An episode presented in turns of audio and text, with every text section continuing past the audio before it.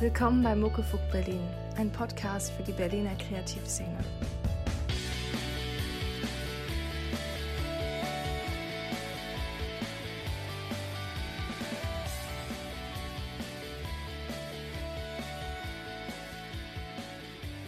Hi Sebastian, ähm, schön, dass du dabei bist. Hi, grüß dich. Ich freue mich auch. Ähm, von wo schaltest du gerade dazu?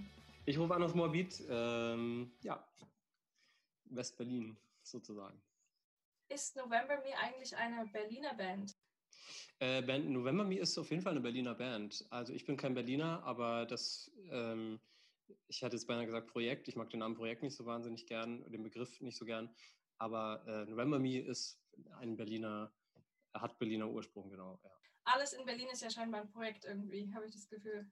Ja, das war mal genau so das Klischee. Also auch noch bevor ich nach Berlin gezogen bin, war das so dieser Klassiker. Alle haben ihre Projektchen, können viel drüber reden, aber äh, so viel ist oft gar nicht dahinter. Das war das Klischee, aber ja, hinter November Me steckt ja was.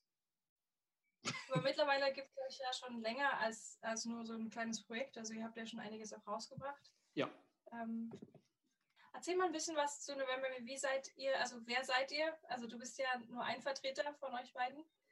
Ähm, genau, ähm, November Me ist sozusagen ein Akustik, naja, Akustik ist immer so ein Label. Ist erstmal so ein Duo, ähm, das daraus hervorgegangen ist, dass äh, es mal kein Duo war, sondern ich solo äh, Musik gemacht habe.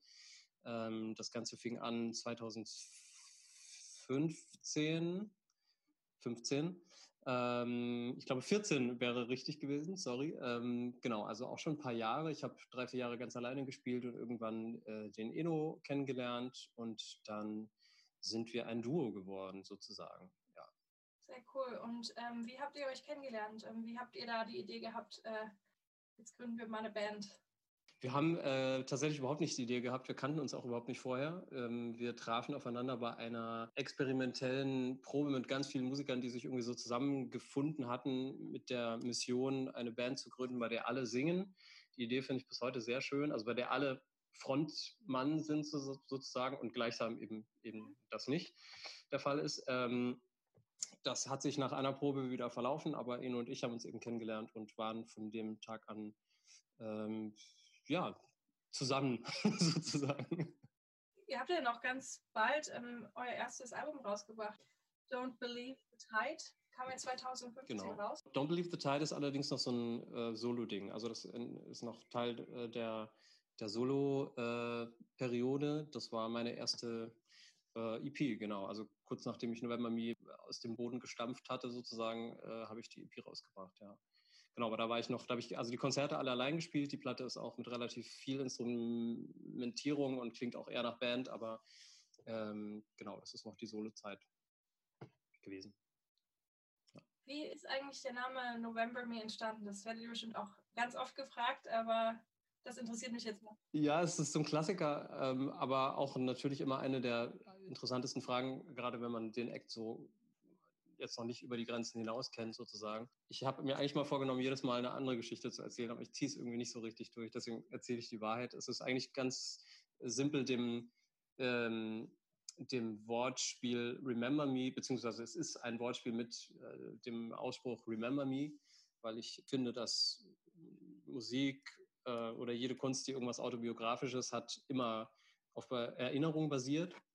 Und äh, genau dieser Überlegung ist der Name geschuldet, zudem natürlich aber auch, und da kommt dann die Verquickung mit dem November her, ähm, meiner, meinem Fable für Herbst oder überhaupt alle Wandeljahreszeiten, würde ich sagen. Da sind wir jetzt auch gerade drin im Frühling, ähm, wieder eine Übergangsjahreszeit.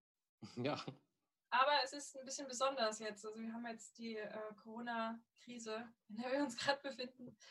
Und ihr hattet ja eigentlich ähm, geplant, dieses Jahr noch einiges ähm, kreativ umzusetzen. Ähm, also ihr wolltet ins Studio gehen? Genau. Das stand eigentlich jetzt gerade, also ich glaube, das vorletzte Wochenende wäre es gewesen, äh, für, den, äh, für das äh, dieser Termin angesetzt war. Ähm, tja, das äh, wurde, zerfiel dann zu Staub im Zuge der Ereignisse und ja, jetzt hoffen wir, dass wir das relativ zeitnah nachholen können. Perspektivisch ist es gerade ja leider alles ein bisschen schwer einschätzbar. Aber genau, die eigentliche Ambition war halt Ende des Jahres äh, eine kleine Platte rauszubringen, also ein EP, eventuell vermutlich kein Album und so ein bisschen akustischer angehaucht, ein bisschen mehr dementsprechend, was live eben auch passiert. Die letzte Platte klingt ja doch eher nach Bandplatte zu teilen zumindest. Ähm, genau, und diesmal war so ein bisschen der Ansatz, es wirklich so äh, zu zeigen, wie es auf der Bühne auch stattfindet. Das Album Until Morning Comes Again ist ja auch gar nicht so lange her, dass ihr das ausgebracht habt. Äh, ja. 19 war das? Also letztes Jahr? 2019, ja. Cool. Ähm, und Until Morning Comes Again klingt auch so ein bisschen wie so eine Durchhaltephase irgendwie. Jetzt erinnert mich irgendwie ein bisschen an, an das, was wir jetzt gerade durchmachen. Ich muss äh, zugeben, ich habe ähm, in dem Zusammenhang auch schon ein paar Mal drüber nachgedacht. Es fühlt sich manchmal so ein bisschen an wie die, äh, die finstere Nacht, in der wir uns gerade befinden und man wartet auf den Morgen. Wenn man es so apokalyptisch betrachten möchte. Ich bin da jeden Tag auch in einer anderen Gedankenwelt drin, äh, wie wahrscheinlich viele äh, von uns, ähm, weil man ja so gewisse Stimmungen durchläuft. Ähm, aber ja, habe ich in dem Zusammenhang auch schon drüber nachgedacht. Ja, das äh, trifft es vielleicht teilweise ganz gut. Hat aber damit eigentlich überhaupt nichts zu tun gehabt. das wäre auch sehr ähm, prophetisch schon gewesen, wenn das. Das wäre sehr prophetisch gewesen, ja. Ja. Ähm, aber die Platte an sich, wie ist die entstanden oder wie sind die Songs darauf? Hängen die zusammen thematisch oder sind das ganz verschiedene ähm, Songkreationen? Die sind ähm, auf jeden Fall, mh, mm, ergeben sie nicht zusammen so ein Flickenteppich eines Konzeptalbums, auf dem jeder Flicken zum anderen Flicken passt, sondern das sind schon Songs aus sehr unterschiedlichen, ich sag mal in Anführungszeichen, auch wenn es ein bisschen groß klingt, Schaffensphasen. Also ähm, der älteste Song ist, glaube ich, Sky Full of Air. Der ist äh, auf jeden Fall einer der ersten Songs, die ich überhaupt jemals für November Me geschrieben habe ähm, also aus dem Jahr 2015 würde ich schätzen, ähm, oder 14 sogar noch ursprünglich. Und ja, dann sind auch ganz neue, also erst aus der jüngeren Vergangenheit, kurz vor dem Release äh, entstandene Songs mit dabei. Es ist, äh, wie gesagt, nicht basierend auf dem Konzept. Das sind sehr unterschiedliche Themen auch, die da sozusagen verhandelt werden. Also unter anderem ganz klischeehaft, aber natürlich auch das Leben bestimmt die Liebe, das Fallen aus der Liebe heraus und das Hineinfallen in die Liebe. Ähm, Zeit ist für mich immer ein großes Thema. Ähm, eigentlich seit ich angefangen habe zu denken wahrscheinlich oder Dinge aufzuschreiben. Ich habe ja vor, lange vor dem Musikmachen auch schon einfach immer viel geschrieben. Äh, ich glaube, ich hatte in meiner Jugend so eine so einen verrückten Plan, irgendwann mal äh, Schriftsteller werden zu wollen. Das hat nicht so ganz funktioniert, ist irgendwann Musik draus geworden, aber ich schreibe eben schon sehr lange Dinge in Notizbücher. Und ich habe immer über die Zeit nachgedacht und ähm, mich damit beschäftigt, warum sie immer so, so schnell sich in Vergangenheit verwandelt.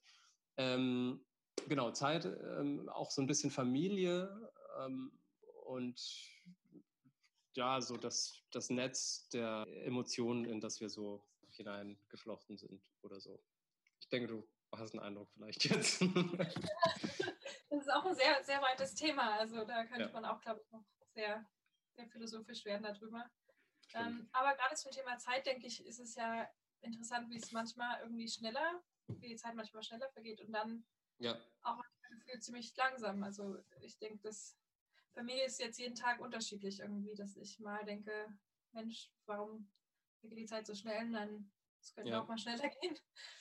Ähm, ich weiß, was du meinst, ja. Es, es, sind natürlich unterschiedliche Betrachtungsweisen auch teilweise. Also gerade bei dem ähm, Song äh, Night vs. Day, auf dem ja auch der Satz oder dem der Satz entspringt, Until Morning Comes Again. Ähm, der Song behandelt so ein bisschen meine sehr alte Liebe zur Nacht. Also ich war immer schon so ein Nachtmensch, der einfach ungern ins Bett oder zumindest äh, schlafenderweise ungern ins Bett gegangen ist.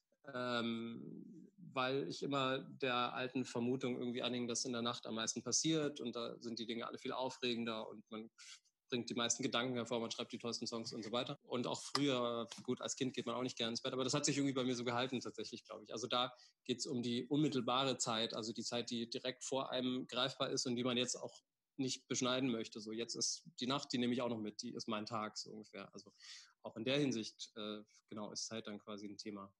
Mhm. Ist es für dich so, dass du nachts am besten Songs schreiben kannst oder auch am kreativsten bist? Ich dachte das früher, aber ich glaube, ich habe äh, mittlerweile begriffen, dass ich mir manchmal einfach auch wirklich so ein bisschen die Zeit so aufzwingen muss. Also ich habe irgendwann, glaube ich, damit begonnen, ähm, zumindest war das die Intention. Äh, ich ziehe es nicht jeden Tag durch, aber ich habe irgendwann mir gesagt, schaffe jeden Tag irgendwas. Ähm, ich glaube, die Uhrzeit spielt auch keine Rolle. Ähm, und ja, manchmal schafft man dann irgendwas und daraus geht hervor, dass man dann bis in die Nacht da sitzt. Aber das heißt nicht, dass äh, das jetzt rein der Nacht geschuldet war, dass es irgendwie so gut lief. Ähm, andererseits, ja, passiert das auch, dass ich im Bett liege und dann kommt irgendein Gedanke und dann muss ich schnell aufstehen und den aufschreiben. Aber ja, das Klischee, auch wenn ich es früher gern so romantisiert habe, dass in der Nacht eben auch das alles viel besonderer ist, das ist nicht so generell zu treffen, glaube ich. Und wie würdest du das bei dir beschreiben? Also ich höre da so ein bisschen raus, dass du da auch so dem Motto diszipliniertes Songwriting, das so ein bisschen verfolgst. Ähm, weil, ja, also nicht jeden Tag hat man so die Muße, ne? Das stimmt.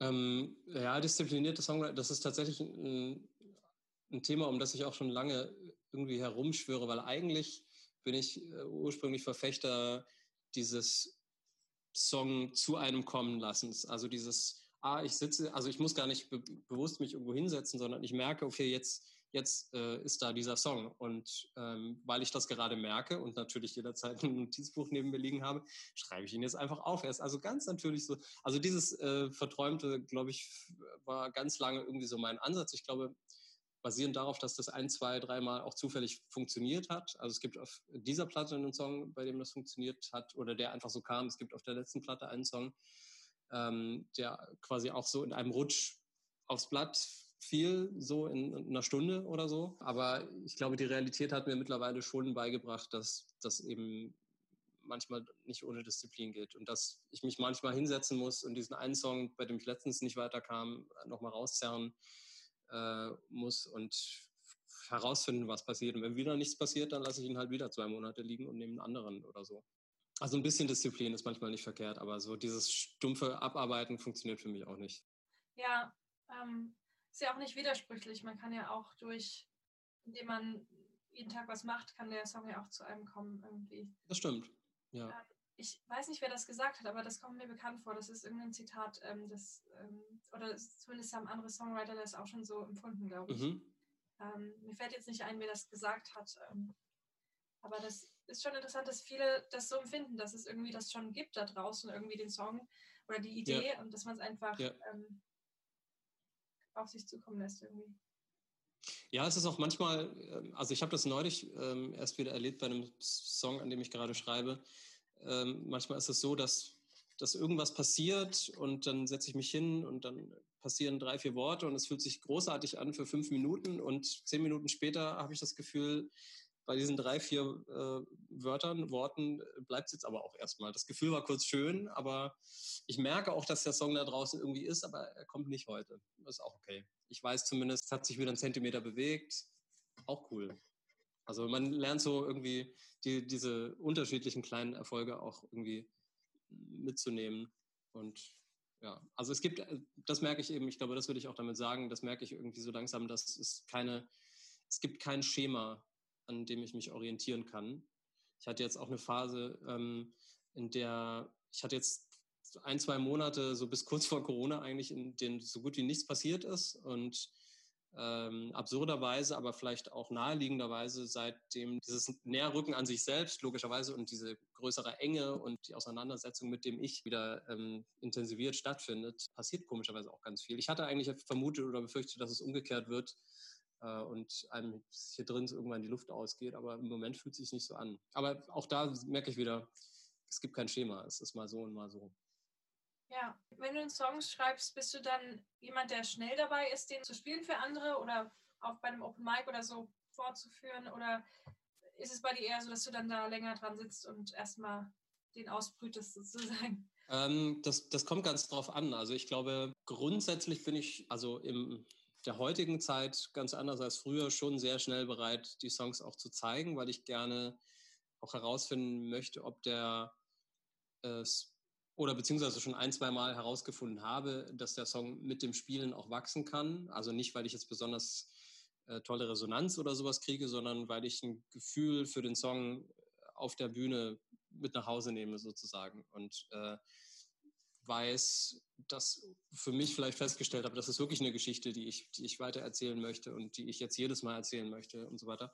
Da gibt es natürlich aber auch noch diese Kom ähm, Komponente des Zusammenschreibens. Also bisher war es ja überwiegend so, dass ich die Songs mitgebracht habe und wir, Eno und ich, haben zusammen daran gearbeitet.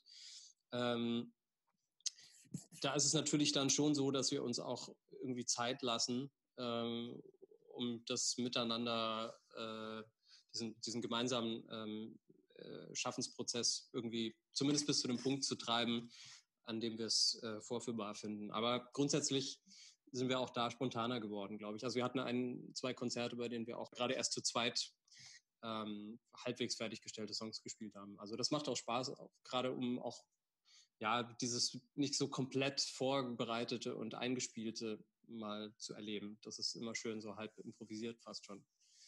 Ja, wie, wie kann man sich das vorstellen? Ist, schreibt Eno auch ähm, die Texte mit und die Melodien oder macht die so Jam-Sessions ähm, oder wie funktioniert das bei euch? Ähm, es, ist, es ist ganz wechselhaft. Also bei den Texten ist es bisher schon so gewesen, dass die ähm, ich geschrieben habe. Jetzt haben wir allerdings den ersten Song auch ähm, strophenweise aufgeteilt. Ähm, ist auch tatsächlich ein Song, den wir gerade sehr mögen, weil er eine gemeinsame Erinnerung von der letzten Tour in Ansätzen so behandelt und so das gedankliche, philosophische Grundgerüst drumherum oder darunter oder wie auch immer. Ähm, genau, also da singen, teilen wir uns die Strophen, singen den Refrain zusammen.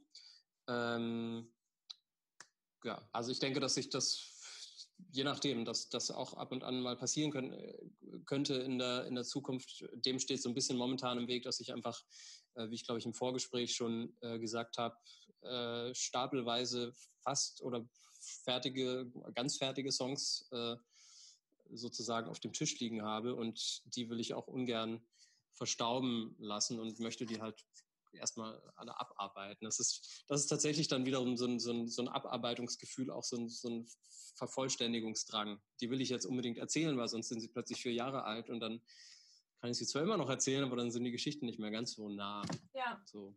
Das ist spannend, einfach äh, äh, die Songs als, als Geschichten zu sehen. Also ich denke, da gibt es ja auch unterschiedliche Ansätze. Also für manche sind die Texte dann auch oder die Stimmung von dem Song zweitrangig so. Und äh, das ist schon ja. besonders. Das ist ein super spannendes Thema. Ich habe ähm, tatsächlich immer wieder, wenn es ähm, zu Gesprächen mit Musikern über Musik äh, kommt oder über deren Werk oder meine Songs oder unsere Songs oder wie auch immer, ähm, stelle ich immer wieder fest, dass es wahnsinnig viele Leute gibt, denen der Text wesentlich weniger gibt als mir. Ich glaube, bei mir oder für mich gesprochen kann ich das auch nur beurteilen. Natürlich ähm, liegt das daran, ähm, dass ich eben, wie ich auch schon gesagt habe, vor dem Musikmachen geschrieben habe, also Dinge aufgeschrieben. Ob es jetzt kleine Gedanken waren, äh, vermeintlich poetische Erinnerungen, kleine Gedichte, Kurzgeschichten und so ein Kram, sowas habe ich einfach immer schon niedergeschrieben und äh, noch dazu in meiner Jugend sehr viel Hip-Hop gehört. Das heißt, ich komme irgendwie aus so einer Wortrichtung, ähm, genau, aus so einer Wortdisziplin irgendwie. Das hat mir immer schon Spaß gemacht und ich habe immer schon sehr viel gelesen. Das heißt, Wort, Wort, Wort, Sprache, Sprache, Sprache war für mich irgendwie immer so dieses, das, das Essentielle. Und dann kam erst die Musik. Und deswegen habe ich auch immer wieder so für mich äh, diese wiederkehrende Beobachtung, dass Sprache für mich wie ein eigenes Instrument ist oder sein kann einerseits durch die Rhythmik, andererseits durch ähm, tatsächlich einfach die, die gewählten Worte und so weiter und so fort. Ähm, jetzt habe ich, glaube ich, den Faden so ein bisschen verloren, aber ich glaube, ich. Ähm nee, nee, du bist noch, du bist noch im Thema. Also es ging darum, ähm, ob, ob die Texte überhaupt wichtig sind oder die, also genau. Genau, ich, hab, ich erzählte von diesen Gesprächen äh, mit anderen Musikern auch, ja. Und ich stelle es eben immer wieder fest, dass das für viele Leute eine völlig untergeordnete äh, Rolle spielt. Und ich kann das auch nachvollziehen. Also ich habe ja genauso Freude an der Musik. Was heißt genauso Freude? Also ich kann das, glaube ich, auch isoliert irgendwie betrachten. Also es gibt Bands, die höre ich schon überwiegend äh, wegen der Musik, aber dann wiederum muss ich auch sagen, dass ich die meisten Bands, die ich zu meinen Lieblingen zählen würde, schon äh, insbesondere auch aufgrund ja, der lyrischen Ebene äh, feiere oder liebe äh, und zufällig dann aber vielleicht auch die Musik ganz, ähm, ja, ganz, ganz spannend dazu geflochten ist.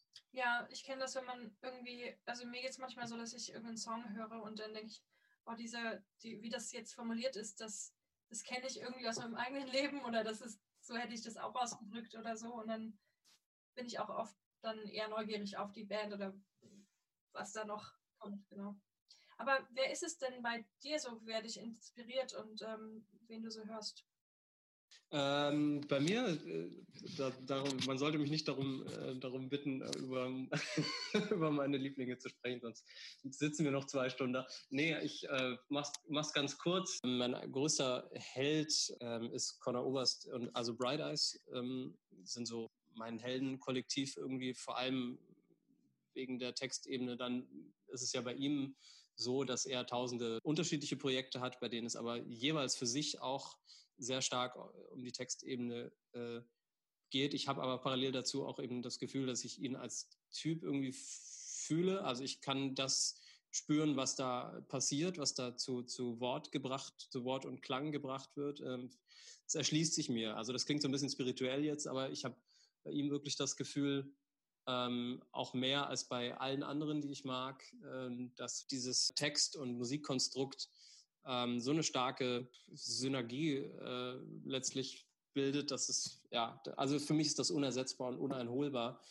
Ähm, genau, deswegen ist er auch immer so ein bisschen für mich außer Konkurrenz. Ansonsten äh, großer The National-Fan, äh, großer Beirut-Fan.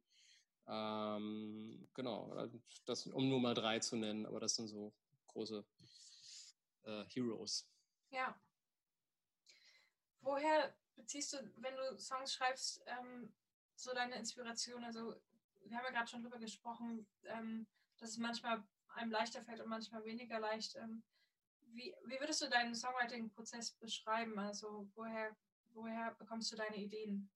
Die Ideen sind eigentlich, finde ich, alle schon da. Also die Ideen sind das Leben sozusagen. Und es kommt, glaube ich, eher darauf an, ob man gerade in einer Phase ist, in der man besonders aufnahmefähig ist oder in der das Leben eher so ein bisschen an einem vorbei äh, poltert ja, wie gesagt, das, das meiste basiert einfach auf Beobachtung der, der Umwelt, des Lebens, des Miteinanderlebens, der Emotionen, der eigenen Emotionen, aber auch der Emotionen äh, der Menschen, die äh, einen umgeben sozusagen, das Miteinander, das Zwischenmenschliche. Vermischt natürlich auch mit äh, einer vielleicht manchmal globaleren Betrachtung, einer Betrachtung der Welt bis hin zum politischen, ähm, wobei ich, glaube ich, niemals so weit gehen würde, dass ich das jetzt ein ausgesprochenes Interessengebiet von mir nennen würde, ähm, politische Musik zu machen, weil ich diese Verquickung eigentlich immer schon so ein bisschen schwierig äh, finde, weil ich durchaus politisch interessiert bin, aber diese Vermengung irgendwie bei in einigen Fällen schwierig finde.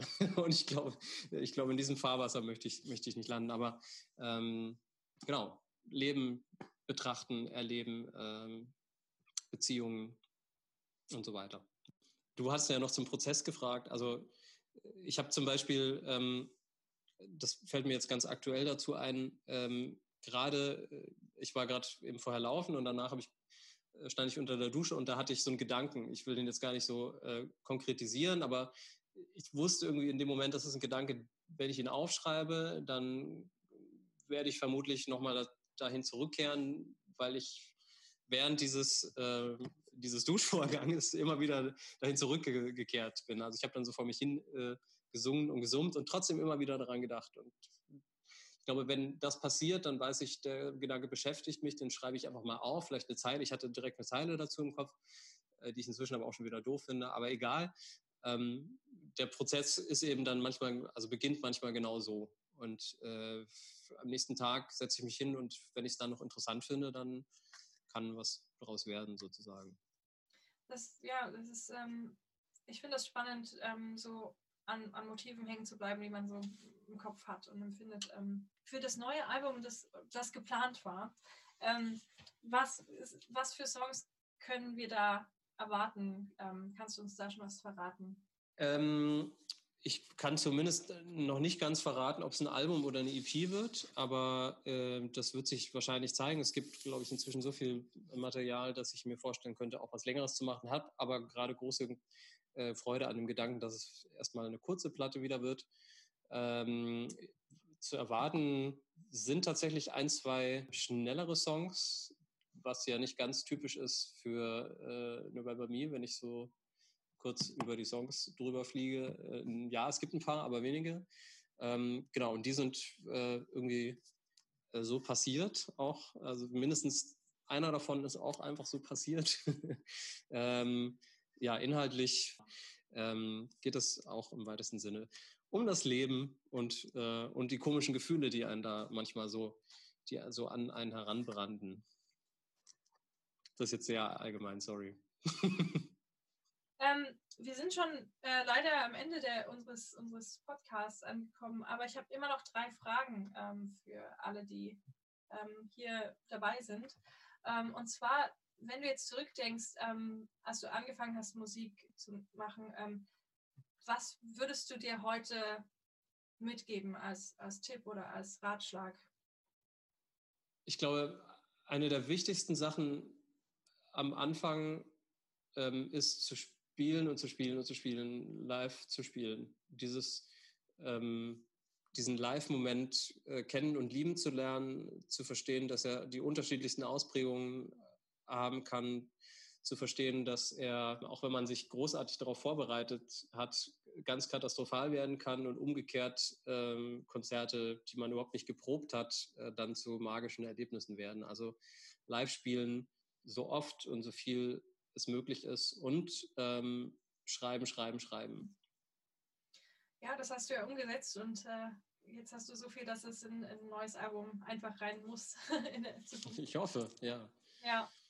Ähm, dann ist meine nächste Frage, ähm, wenn du jetzt an Berlin speziell denkst, als, als Musikstadt oder als Stadt der Kreativen, was würdest du dir für die Musikszene wünschen? Das ist natürlich jetzt eine ziemlich spezielle Lage, in der wir uns gerade befinden. befinden. Im Moment würde ich mir für die Musikszene, für die kleinen Läden, ob das jetzt die hier in meinem Kiez in der nächsten Nachbarschaft oder ähm, in Ecken äh, sind, in denen ich gerne spiele, wie in Köln, Kreuzberg, was weiß ich, äh, dann wäre da mein größter Wunsch natürlich, äh, dass man jetzt nicht so ein reihenweises äh, Lokalitätensterben erleben muss und die sich irgendwie an den eigenen Haaren und natürlich auch mit der Hilfe und dem Support äh, ja, einer, einer großen Musikerschaft ähm, und Zuhörerschaft äh, in Berlin irgendwie auch da so aus den eigenen an den eigenen Haaren wieder rausziehen und über Wasser halten können. Ich hoffe, dass das passieren wird.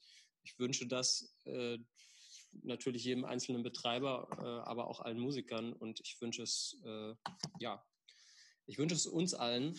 Ähm, grundsätzlich ist die Musik äh, Berliner Kulturlandschaft ja äh, relativ spannend, aber auch relativ groß. ihre Größe ist manchmal ihr Problem. Dann während man in kleineren Städten ähm, vielleicht das Hauptereignis ist mit einem äh, November Me-Konzert äh, an einem Donnerstagabend, ist man am äh, Donnerstagabend in Berlin einfach einer von 10.000, das ist übertrieben, aber einer von sehr vielen äh, Musikern, die eben live spielen. Und das ähm, ist aber auch schwer veränderbar. Ähm, man hat manchmal Glück äh, und manchmal äh, hat man so ein bisschen weniger davon. Aber ja, an und für sich kann ich da keine großartigen Verbesserungsvorschläge ähm, mit auf den Weg geben. Ich mag diese Landschaft sehr ähm, und bin gern Teil davon. Und ich hoffe, dass wir uns durch diese, durch diese weirde Zeit hindurchziehen. Ja, auf der anderen Seite wieder rauskommen. Ja, da, wo das Licht ist. Genau. Until morning comes again. Until morning comes again. Und ähm, wo kann man euch ähm, als November Me ähm, finden, jetzt wenn man neugierig geworden ist und einfach nochmal mit euch connecten will oder finden will im Internet? Äh, ja, über die, die uh, usual Channels, Instagram, Facebook, Spotify sind äh, beide Platten, also die EP Don't Believe the Tide und das Album Until Morning Comes Again äh, zu finden. Es gibt auch noch eine sehr alte und äh, eingestaubte Soundcloud-Seite. Ähm, da gibt es tatsächlich aber Songs, die es nirgendwo anders zu hören gibt. Ähm, teilweise aus Sessions ähm, für die erste Platte hervorgegangen. Ähm, und einen davon mag ich äh, sehr, sehr gerne. Äh, insofern auch das eine Empfehlung. Und äh, man kann die Platte natürlich auch über Bandcamp kaufen. Ähm, genau. Punkt. Von den Soundcloud-Songs gibt es da einen, äh, den du besonders empfehlen kannst oder den du besonders magst? Es gibt ähm, tatsächlich den, den Song Noise in the Dark, den, den mag ich sehr, weil er irgendwie auch so ein bisschen den November Me Anfang markiert, so ein bisschen das, ähm, ja, vielleicht diese Mischung aus ähm, Introvertiertheit und Herausschreien, die November Me irgendwie auch immer schon ist, so dieses leidenschaftliche, aber auch das Stille und nach innen gerichtete. Ähm, genau, Noise in the Dark.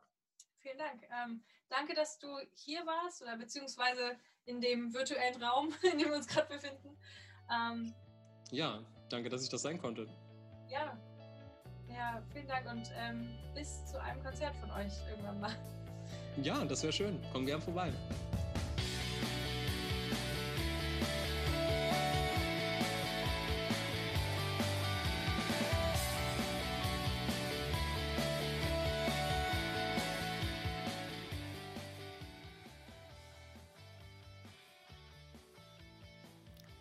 Vielen Dank fürs Zuhören. Wenn dir diese Episode gefallen hat, dann geh doch gerne auf iTunes, Spotify oder SoundCloud und hinterlass mir eine Bewertung.